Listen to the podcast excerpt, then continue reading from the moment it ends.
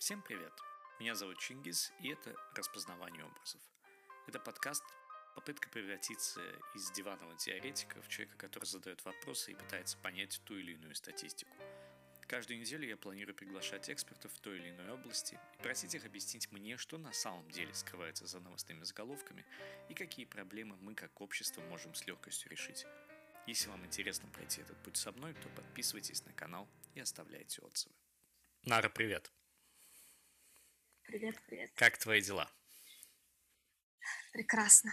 Как твои? Замечательно. Спасибо большое, что согласилась э, побыть гостем, принять участие. Э, Спасибо. я не знаю, знаешь ли ты как бы историю этого подкаста или почему он называется Pattern Recognition. Если нет, я могу тебе в двух словах рассказать.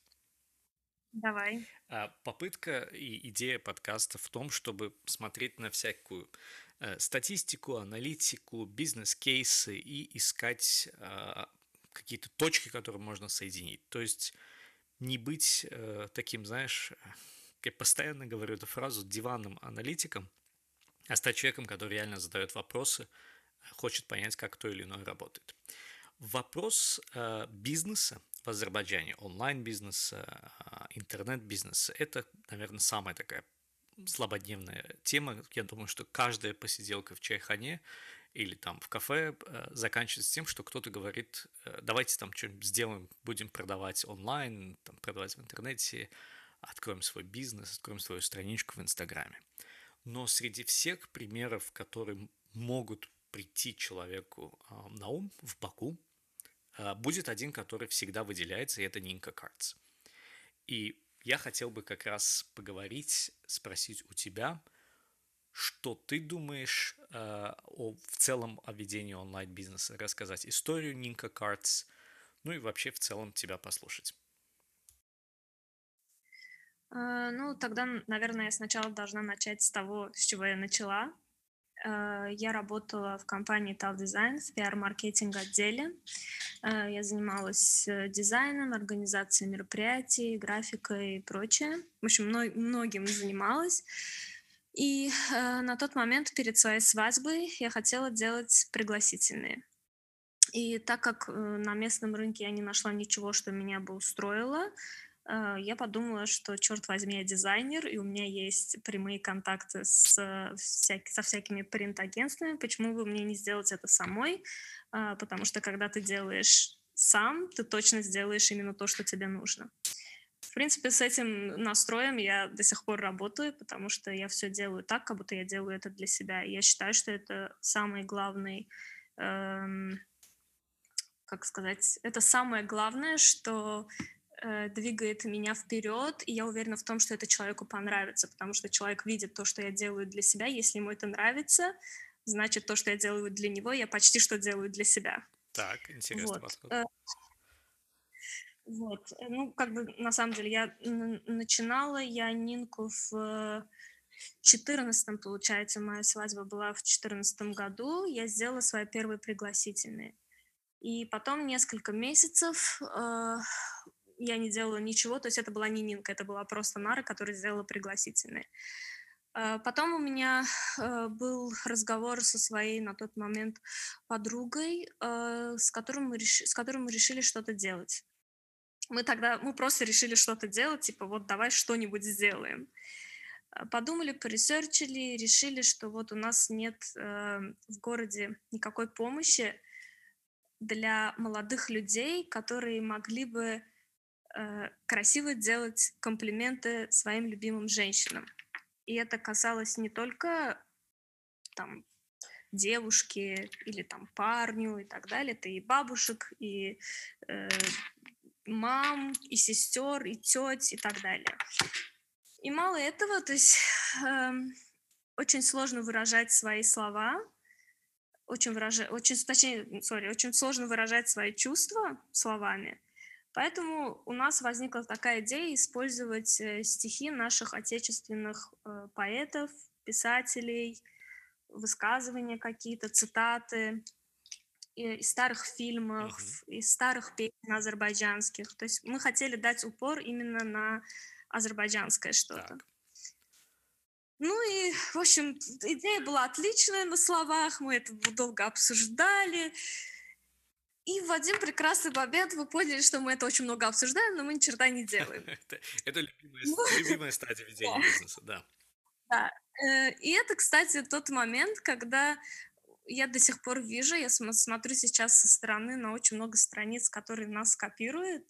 Для меня это, если честно, комплимент, потому что это значит, что я что-то делаю правильно.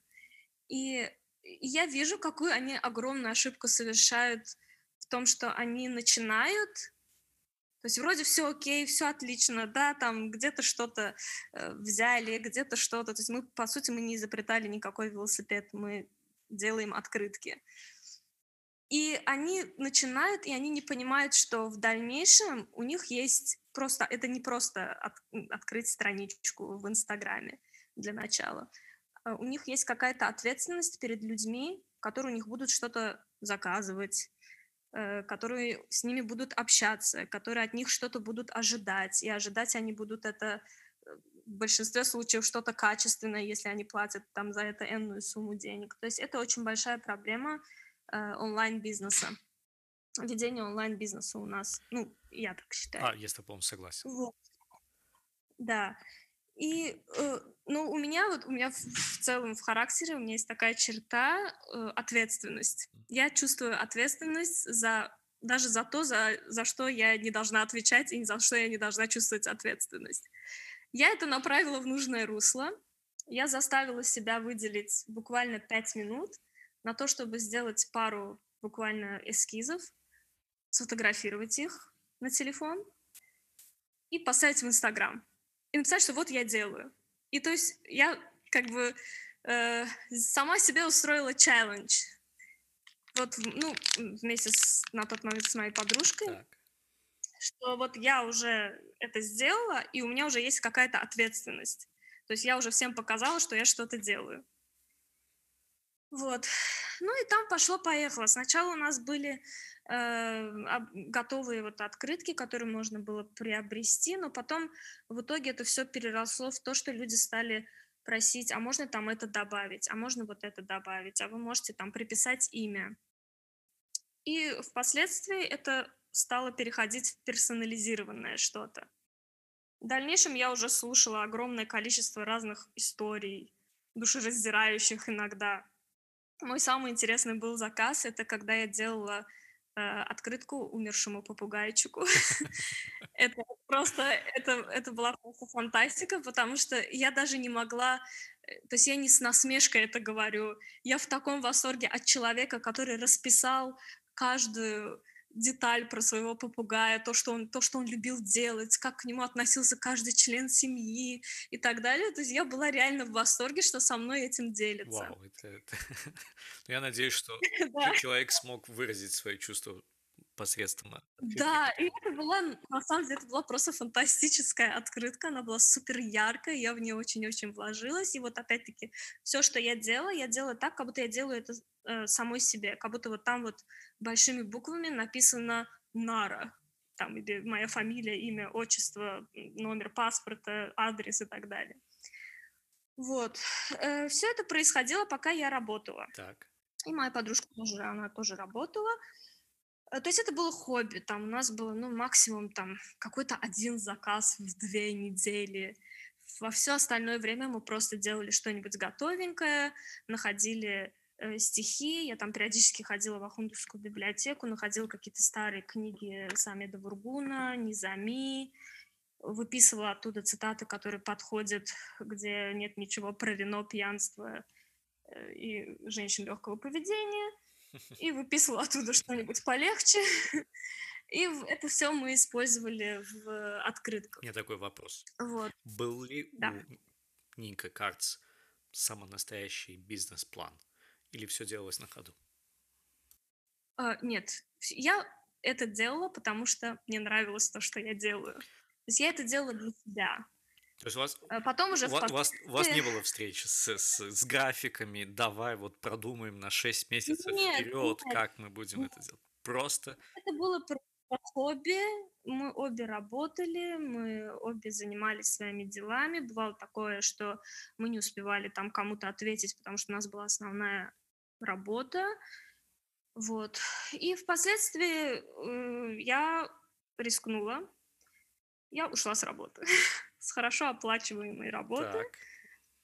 Я просто вот в один прекрасную, в одну прекрасную секунду, это буквально, потому что я очень верила в свое, там, свой рост, э, я довольно многое там сделала, я очень там выросла, э, я даже считаю, что то, как я сейчас отношусь к своей работе в плане именно бизнес-ведения, в плане отношения к клиентам, э, в плане бизнес-переписок, например, я научилась этому всему именно там. Вот это очень, Но очень интересный момент, момент. я да. хочу тебя спросить. А, тут как раз-таки мнения людей расходятся. Одни люди говорят, что нужно держаться за свою основную работу как можно дольше, пока ты не готов прыгать э, в этот омут бизнеса. Другие говорят, что нет, как бы успех как раз-таки в том, что ты прыгаешь без парашюта, и в полете ты как бы придумываешь, как приземлиться на обе ноги в целости и сохранности.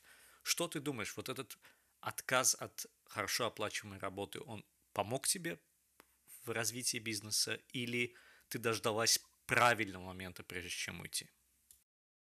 Э, как раз-таки нет. Я именно из той категории людей, э, которая прыгает, не думая, куда он прыгает. Так, Потому отлично. что очень сильно мотивирует. Меня очень сильно мотивирует. И я ушла тогда, когда у меня была возможность роста до чуть ли не целого отдела. Я просто вот мне сказали фразу, по которой я поняла, что я не, не, не здесь не место. Мне нужно двигаться дальше, и пока мне, ну, мне на тот момент было 25 лет, э, пока у меня свежая голова, пока я достаточно активна, я, я должна делать все, чтобы идти дальше именно ментально, и я просто вот в одну секунду, вот буквально за час до того, как я это сказала, мы отправили презентацию шефу о том, как можно развить отдел. И через час, когда после этой презентации вернулась э, начальник моего отдела и э, сказала его комментарии, я просто даже не дослушала до конца ее фразу, я сказала, я ухожу. И все. И я ушла. Я ушла, на тот момент я я ушла в еще одну, я по образованию архитектор. Я ушла в одну компанию, я буквально через пару дней я нашла работу, которая находилась через э, подъезд от Итал Дизайна. И я пошла туда просто там, чтобы вот мне что-то делать, чтобы мне вот утром вставать, идти, у меня чтобы был какой-то график, я буквально там 3-4 месяца я там проработала, потом случился кризис, эта компания закрылась. На тот момент я уже э, разошлась со своей подругой, то есть я уже осталась одна э, в Нинке. И потом я ушла и оттуда. У меня в э, дома была одна комната пустая. Я ее оборудовала под такой кабинетик. У меня был стол, стул, уже был контакт какой-то с типографией. И вот я сама стала это делать. И с каждым разом я уже как, как бы я уже ни с кем не советовалась, я уже все какие-то проекты сама себе придумывала, сама же их делала, то есть я уже не зависела, э, мне, мне не надо было принимать решения на паре с кем-то, я уже все решала сама.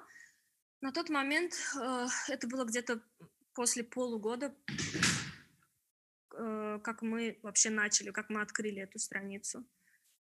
Вот. И с каждым разом из того, что вот в неделю а, один раз нам что-то заказывали, уже пошло там пять раз в неделю.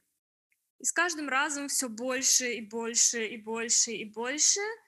И в какой-то момент, э, где-то через год, наверное, я решила, что мне нужна помощь. Э, мне нужна помощь с тем, чтобы, например, общаться с клиентами, потому что я не успеваю и делать дизайн, и потом заниматься ручной работой, и еще у меня были там э, архитектурные проекты разные, как фриланс. И я подумала, что ну не останавливаться же, надо идти дальше, надо распределить работу. Ну, я обратилась к своей э, подруге, которая со мной работала в Итал-дизайне, что вот ты классно пишешь, давай помоги мне писать тексты на азербайджанском. Все-таки мы в Азербайджане живем, я делаю азербайджанский контент, а текст на азербайджанском у меня очень слабый. Я хочу, чтобы было лучше. Она мне стала в этом помогать. Потом в какой-то момент я поняла, что я уже не успеваю ручную работу. И я э, нашла человека, который она была моей клиенткой, и она заказывала несколько раз, несколько раз открытки. Я нашла человека, который уже приходил ко мне домой три раза в неделю. И три раза в неделю она мне делала всю ручную работу, и пока она это делала, я э, занималась компьютерной работой, и плюс ко всему я на тот момент стала мамой, и, естественно, я понимала, что я не буду успевать и ребенка растить, и работать. Но я укладывалась в три часа, пока мой ребенок спал свой дневной сон. Это было просто настоящее сумасшествие, потому что мы не успевали даже сделать глоток воды, но мы все успевали. И для меня вот эта вот активность, вот эта вот сумасшедшая жизнь, это, э, это было именно то, что мне было нужно для того, чтобы чувствовать себя вот кем-то, что я вот что-то делаю, я что-то делаю от своего имени.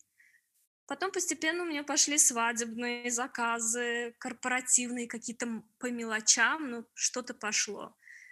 Потом в какой-то момент я взяла еще одного работника, который работал на меня аутсорс, который стал принимать заказы, который стал общаться с клиентами. То есть у меня уже был человек, который вел страничку, был человек, который приходил домой и занимался ручной работой. И был человек, который, эм, будучи на работе, он эм, онлайн общался, принимал заказы и получал, посылал мне уже оформленный заказ.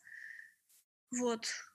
И потом в какой-то момент я поняла, что я стала отказывать людям, что вот мне приходил заказ, а я говорила, что нет, на определенную дату уже мест нет, поэтому я вынуждена отказывать. Я провела да, не хватало рук, меня не хватало в первую очередь, потому что э, эти рук, работа этих рук зависела от того, что я делаю.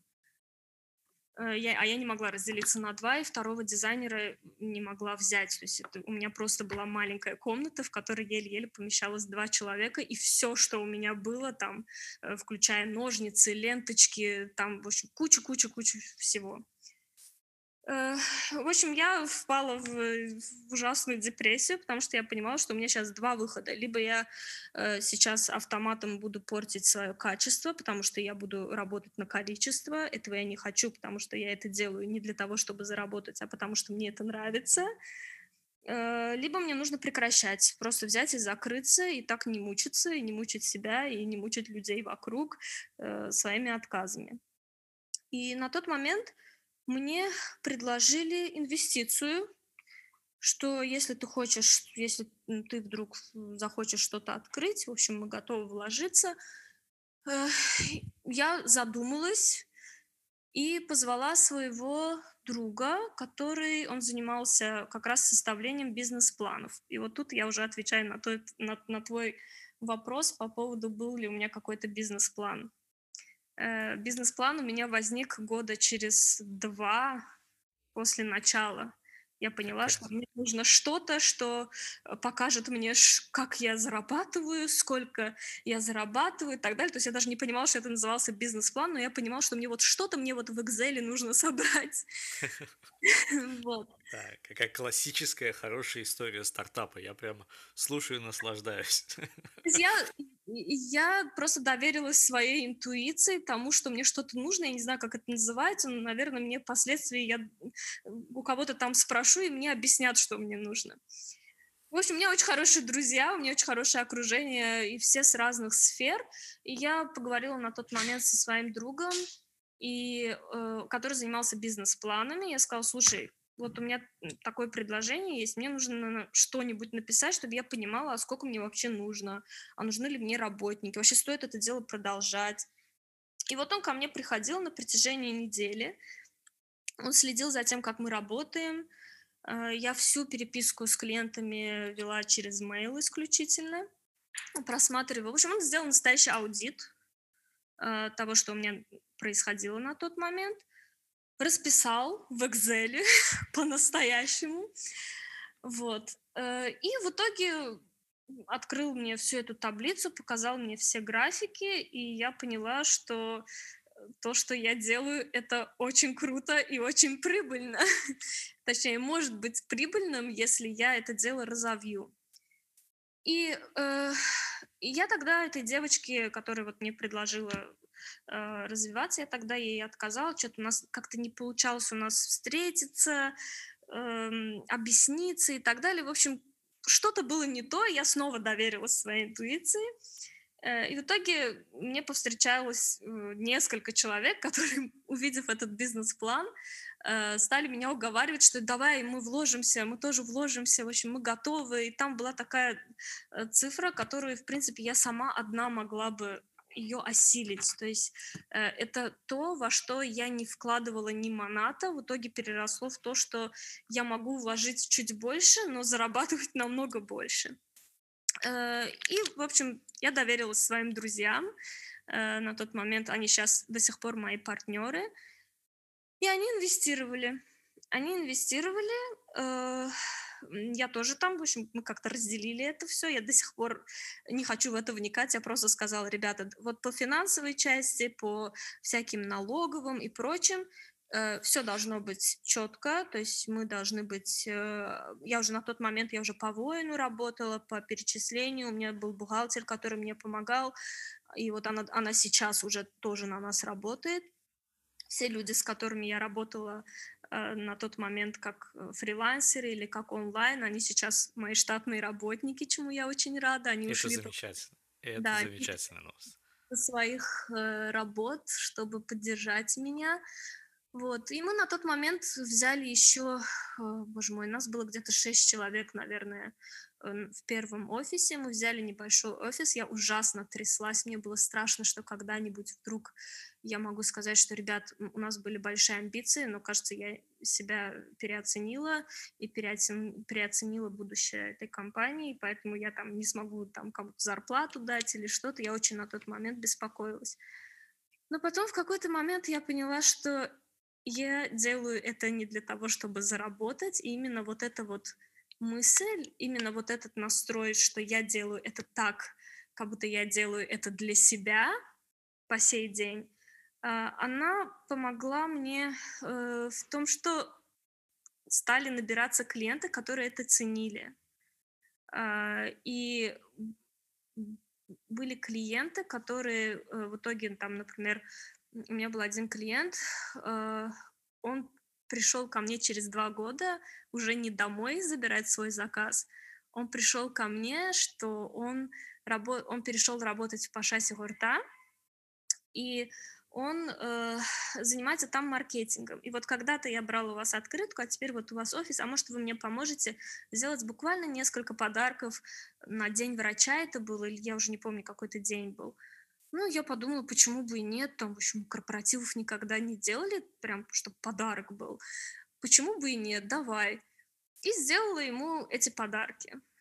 Вот прошло три года, теперь, э, кроме Паша Сигурта, практически весь Паша, э, и Паша Банкинг, и э, Паша Инвестмент, и э, там кто еще у нас был, и Паша Банк.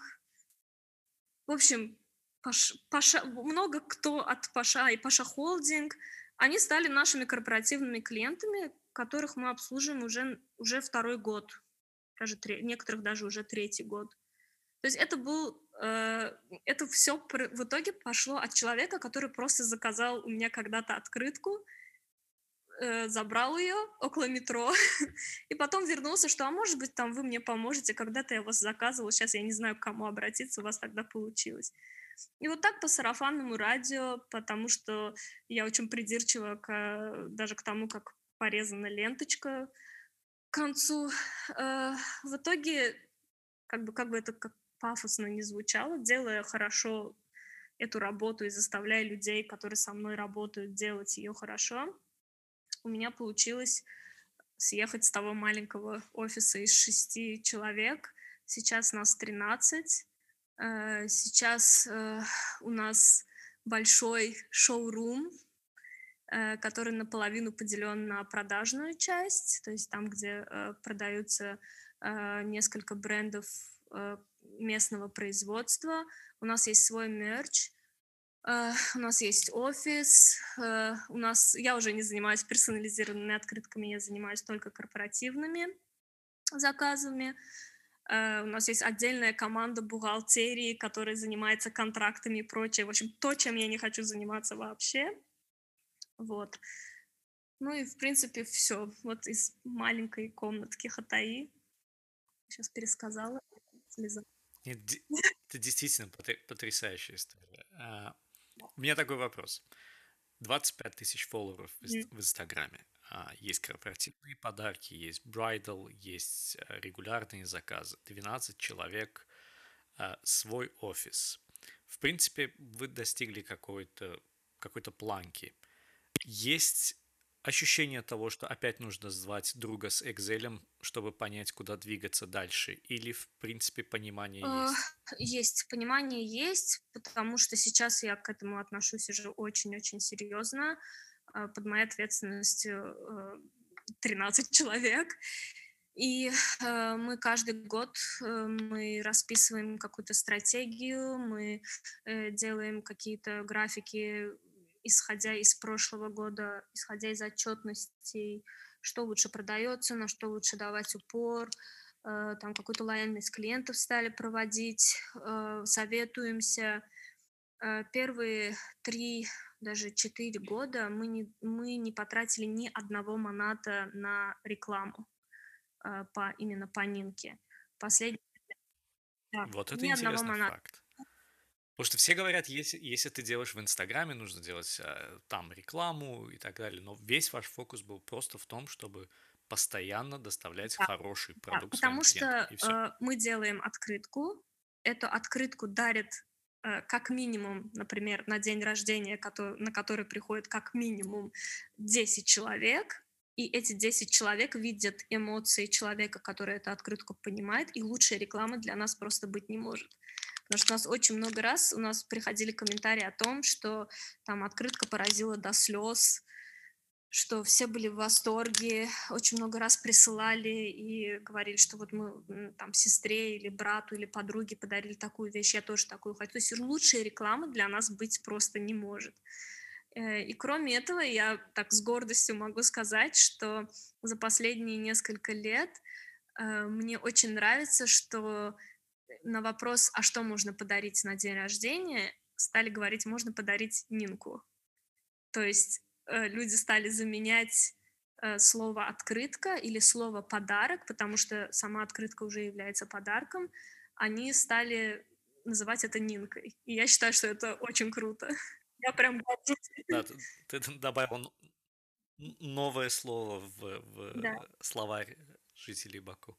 Это отлично. В принципе, я, я считаю, что а, Ника Карц это действительно некий такой трендсеттер а, в азербайджанском ритейл-сфере, в Инстаграме. Одни из первых, кто ввел этот бизнес, достаточно успешно его развел. И вот ты мне скажи, ты упомянула, что э, есть как бы компании, которые пытаются копировать или там в чем-то подражать. Это на самом деле хорошо. Но считаешь ли ты сама свой бизнес трендсеттером в Азербайджане? И есть ли сейчас кто-то еще, вот, кто привлекает твое внимание, и ты бы хотела, чтобы люди больше как бы, смотрели на эти бизнесы и поддерживали их? А, если честно, да. Я считаю, что мы, э, мы, мы не придумывали вообще само, э, сам образ, нет, даже не образ, а само понятие открытки мы, в принципе, не придумывали. Я точно знаю, что идея того, что открытку можно персонализировать, и открытку мы делаем э, так, что ее могут понять, ее может понять только человек, который ее заказал, и человек, для которого ее заказали. Э, и да, если столько страниц стали нас в открытую просто копировать, то, скорее всего, да, это уже тренд. Если открытку называют Нинкой то да, это тренд. Мы стали собирать боксы, и все стали, очень много страниц теперь на, основаны на боксы. То есть, в принципе, тоже мы само понятие подарочный набор, мы его не придумывали, но мы сделали это, мы собрали несколько местных брендов и подумали, а почему бы не сделать все вместе в одной коробочке. И после этого тоже зародился какой-то тренд. То есть я лично я это очень горжусь, я без стеснения и без угрызения, угрызения совести могу этим похвалиться. Э, я очень-очень рада, что э, сейчас, возможно, даже меня закидают помидорами, э, мы сами очень много сталкиваемся со сложностями там с той же таможней, с тем, что э, какие-то ограничения на сумму заказов поставили и так далее, но это очень сильно влияет на местный бизнес, э, и это очень сильно влияет на местное производство, потому что потребность в местном производстве растет, э, и когда ты находишься э, как раз-таки в том состоянии, когда ты прыгаешь, и ты не знаешь, куда ты прыгаешь, ты начинаешь на ходу думать, так, что ты можешь сделать, да, ты не можешь заказать там э, деревянный поднос из э, Китая, значит, нужно искать э, кого-то, кто делает что-то деревянное в Баку, а кто может делать что-то деревянное в Баку, так это дерев... цех, который работает по дереву, да, они никогда не делали подносы, нужно попробовать, там можно просто начертить, отнести, показать, а вдруг они умеют. То есть это то, что э, развивает. И сейчас появилось очень много Э, очень много местного производства, именно ручной работы. Оно не то, что появилось, оно стало популярным. Э, люди стали обращать на него внимание. Люди э, пока что не ценят это до конца, но я думаю, это тоже дело времени. Не ценят, я имею в виду, именно материально. То есть для многих, многие считают, что ручная работа должна стоить дешевле, хотя это не так. При том, что у нас проблемы там с тем же материалом, там, тоже производство той же бумаги элементарно или каких-то маленьких деталей. Вот, поэтому... Господи, я уже забыла, что, какой был вопрос. Кажется, я ушла в другой. Не, не, в принципе, в принципе вопрос, вопрос был такой, и как бы считаешь ли ты ваш бизнес э, трендсеттером, а еще если кто-то, да, на кого да, стоит вот, обратить вот. внимание. То есть вот я, я э, почему я стала говорить про другие бизнесы по ручной работе? Я хотела сказать, что это именно те, на кого сейчас нужно обратить внимание и обязательно, потому что это, это правда поддержка, и у нас правда очень много всего, что можно сделать как бы индор, то есть для тех же корпоративных, например, заказов. А, мы вот в этом году, например, перед 8 марта и перед Новрузом стали получать от э, местных компаний э, мейл о том, что они хотят именно что-то, что будет местного производства.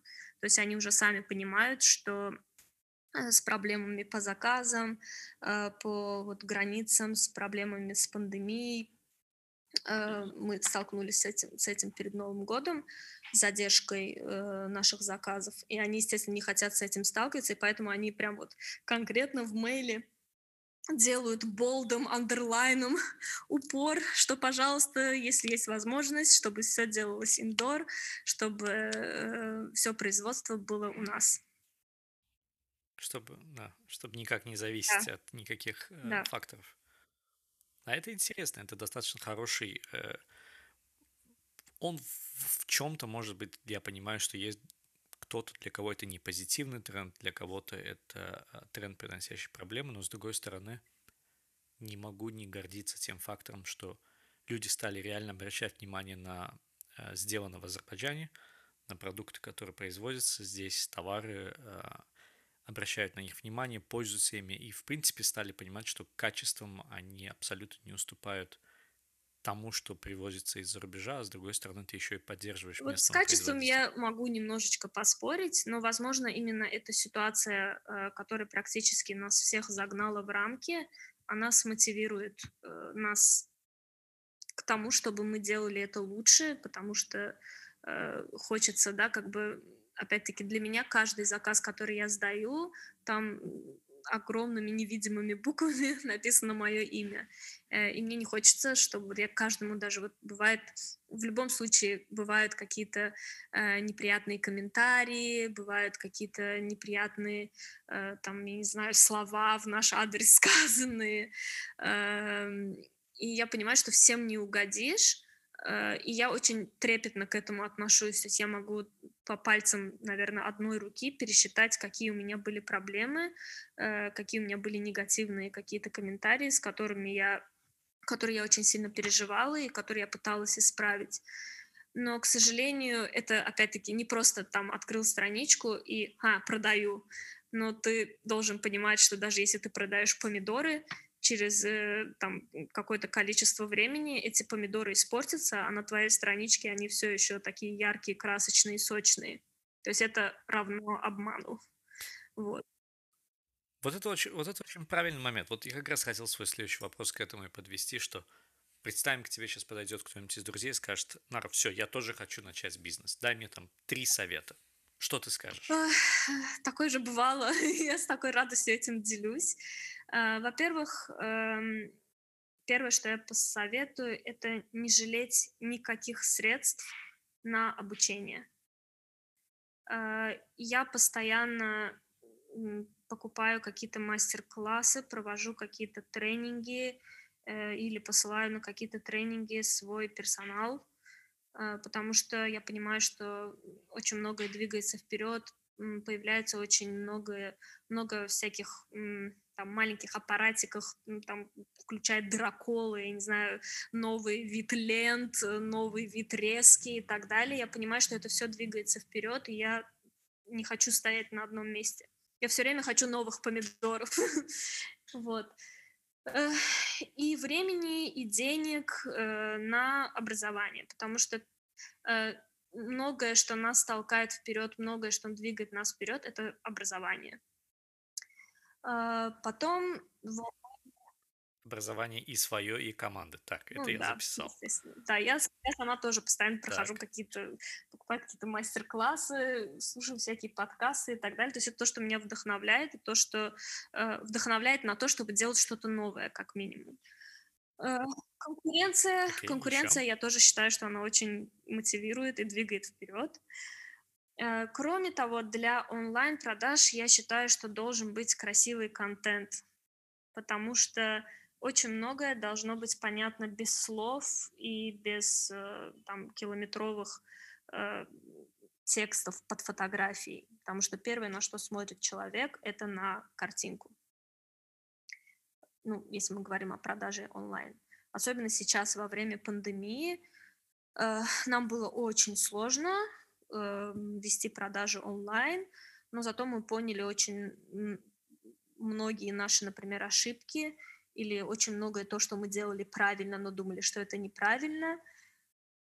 Э, мы научились очень многому и поняли, что, например, очень многое мы можем делать онлайн абсолютно спокойно, без всяких проблем без контакта с клиентом, при этом э, набирая те же обороты, которые набирали тогда, когда э, могли физически встретиться там с кем-то или пригласить в шоурум или в офис. Вот. Что еще я могу сказать? А еще я недавно в интернете наткнулась на очень хорошую статью о том, что э, нельзя забывать, что когда ты общаешься с кем-то в Инстаграме, но это скорее на обе стороны, в Инстаграме, в Фейсбуке, неважно, ты общаешься не с аккаунтом, ты общаешься не с ботом, в большинстве случаев, да, при онлайн-продаже, ты общаешься с человеком. То есть с человеком, у которого есть э, голова, руки, ноги, чувства, настроение и прочее. И к этому нужно относиться с уважением. И к труду. Это... Что? Да, это, да, это очень хороший, очень хороший пункт, потому что иногда легко обезличивается да. человек, когда ты говоришь через э, социальные сети, да и плюс Инстаграм иногда бывает просто наводнен этими ботами, и сложно разобрать, где человек, а где бот, поэтому отношение некоторых аккаунтов, некоторых бизнесов, вернее, оно не самое лучшее из того, что я видел. Да, вот я с этим очень согласна, и мне очень понравилась эта статья, и она прям Э, очень сильно олицетворяет э, очень частые сообщения, которые нам приходят. Я до сих пор захожу и проверяю все мейлы и Инстаграм, то есть я очень щепетильно к этому отношусь, хотя я попыталась от этого отдалиться, я очень тревожный человек и беспокойный, Вот. Но я все равно это все мониторю и очень часто вижу, что люди, например, э, у нас написано, что мы работаем с 10 до 7 вечера по будним дням. Это написано у нас на сайте на трех языках, это написано у нас на Инстаграме, это написано на нашей двери, это написано в рабочем кодексе многих стран мира. Но все равно пишут и возмущаются, почему мы не отвечаем там в 12 часов ночи по субботам, почему мы не отвечаем 31 числа в 0001. Вот. Это сложно. То есть вот, вот, вот это как бы я не, я не могу это перевоспитать, естественно, я стараюсь, я стараюсь людям объяснять. А я, а я думаю, что и не стоит пытаться. Это, это, это, это бесполезная абсолютно война. Беспол... Это правда бесполезная война. А, ты в целом перфекционист. О, да. А, я, я, я заметил в ходе сегодняшнего разговора, то есть стремление к качеству, прочитать все мейлы, всем ответить, насколько все правильно написано. А я подозреваю, что у тебя в голове есть некий такой идеальный мир продаж, идеальное развитие бизнеса, идеальный рост свой личный, карьерный или там рост своей компании. Если закрыть глаза и представить этот идеальный мир, а потом вернуться в реальность, что сейчас отделяет тебя и других э, бизнесменов э, от этого некого идеального мира? Ой, ты знаешь, э, мне кажется, что я, мне кажется, я не очень далека на самом деле от своего идеального мира. Единственное, что может меня немножечко беспокоить и чаще всего разочаровывать, это уважение. Уважение к местному даже не, я, я не хочу говорить производству, но э, уважение к, к, раб, к работе, к местной работе, не знаю, как это правильно. Да, к местным, к местным предпринимателям, к труду да. местных Недавно людей. меня э, я приведу да. такой пример, чтобы это было, чтобы моя проблема была понятна на примере. Недавно у меня была встреча с маркетинг-специалистом, наверное, не знаю, кто она была, одной из самых таких довольно э, популярных местных компаний по э, продаже свадебных, в общем, всяких штук. И первое, вроде она хотела с нами работать, то есть вроде она что-то хотела заказать, э, и перво, практически первое ее предложение было то, что там, вы знаете, мы до этого там работали э, с заграничными компаниями, потому что мы не доверяем местным брендам.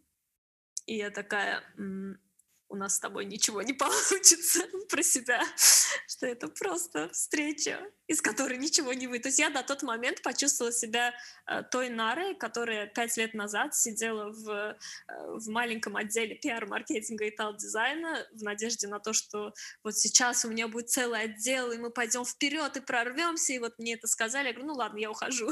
Все, через полчаса я ухожу, я покидаю эту компанию, иду в никуда. То есть я на тот момент почувствовала себя именно так. То есть э, я считаю это неуважением и э, недоверием, не знаю, как это еще можно назвать, э, недоверием и отсутствием веры в того, что у нас правда есть люди, которые правда хотят делать что-то хорошо и которые хотят сделать это хорошо от начала и до конца. То есть если я общаюсь по мейлу, я хочу сделать все четко, я не хочу не упустить ни одной детали, я не хочу вести бизнес-переписки в WhatsApp, голосовыми сообщениями, звонками после шести.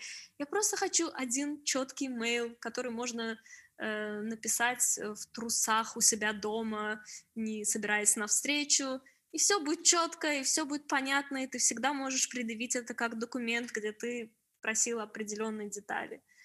Поэтому в моем идеальном мире все общаются по мейлам, указывают все детали.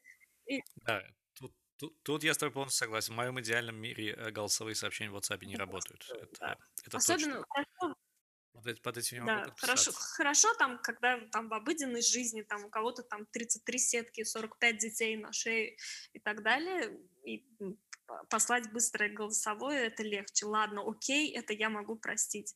Но когда это делают по работе, а, я не должна... У нас бывает такое, что люди, которые хотят заказать открытку, они хотят э, заказать ее голосовым. И мы не можем объяснить, что, слушайте, э, одной открыткой занимается четыре человека. Человек, который заказ принимает, человек, который заказ оформляет, человек, который, э, который делает дизайн этого заказа, и человек, который эту открытку собирает вручную, а еще пятый человек, который эту открытку фотографирует и посылает. То есть эти люди не могут все дружно собраться и прослушивать голосовые сообщения.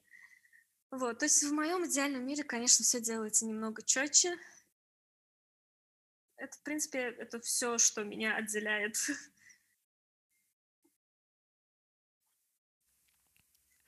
А, меня к тебе такой даже не вопрос, а скорее запрос для информации. А для тех, кто послушал, ну, он пойдет, я думаю, любой человек, кто нас послушал, пойдет проверить Инстаграм э, Нинка Cards, э, сайт э, ninka.az, mm-hmm. правильно? А если захочет э, написать mail, куда писать? Uh, ордер собачка Нинкас. Он тоже Супер. Все, все схвачено. Э, Нара, огромное спасибо тебе за время. Большое спасибо за всю эту историю, за всю эту информацию. Я очень надеюсь, что послушав тебя, люди смогут развинтить несколько мифов, связанных с ведением бизнеса в Азербайджане, смогут развинтить мифы, потому что для того, чтобы начать, у тебя должен быть идеальный э, бизнес-план, расписанный на 60 лет вперед. Ну и самое главное, э, миф, в котором кажется, для некоторых бизнесменов, может быть, кажется, что заработок приходит не тогда, когда ты отдаешь всю свою душу своему продукту, сервису и клиентам, а наоборот, когда ты там на какие-то ухищрения идешь. Это никогда не работает на самом деле. Все, что прописано в, во всех умных бизнес-книжках, оно олицетворяется именно в твоем бизнесе. И это как бы очень приятно видеть. Спасибо, Спасибо тебе большое. Тебе Удачи. тоже. Я надеюсь, что вам понравился наш разговор с Нарой. Он оказался очень показательным, расставил точки над «и». И я очень надеюсь, что поможет тем, кто хочет начать свое дело. В частности, даст всем еще раз уверенности в том, что отсутствие бизнес-плана, расписанной стратегии или там больших инвестиций в самом начале абсолютно не страшно, когда занимаешься любимым делом. Что касается подкаста, я успешно прогулял весь январь. Надеюсь, с февраля вернуться с более регулярными выпусками, а от вас прошу поделиться этим выпуском с друзьями, близкими, тем, кому это может быть интересно, и самое главное, подписываться на Spotify, Apple Podcasts, Anchor или других платформах, где вы слушаете подкасты. Спасибо, до связи.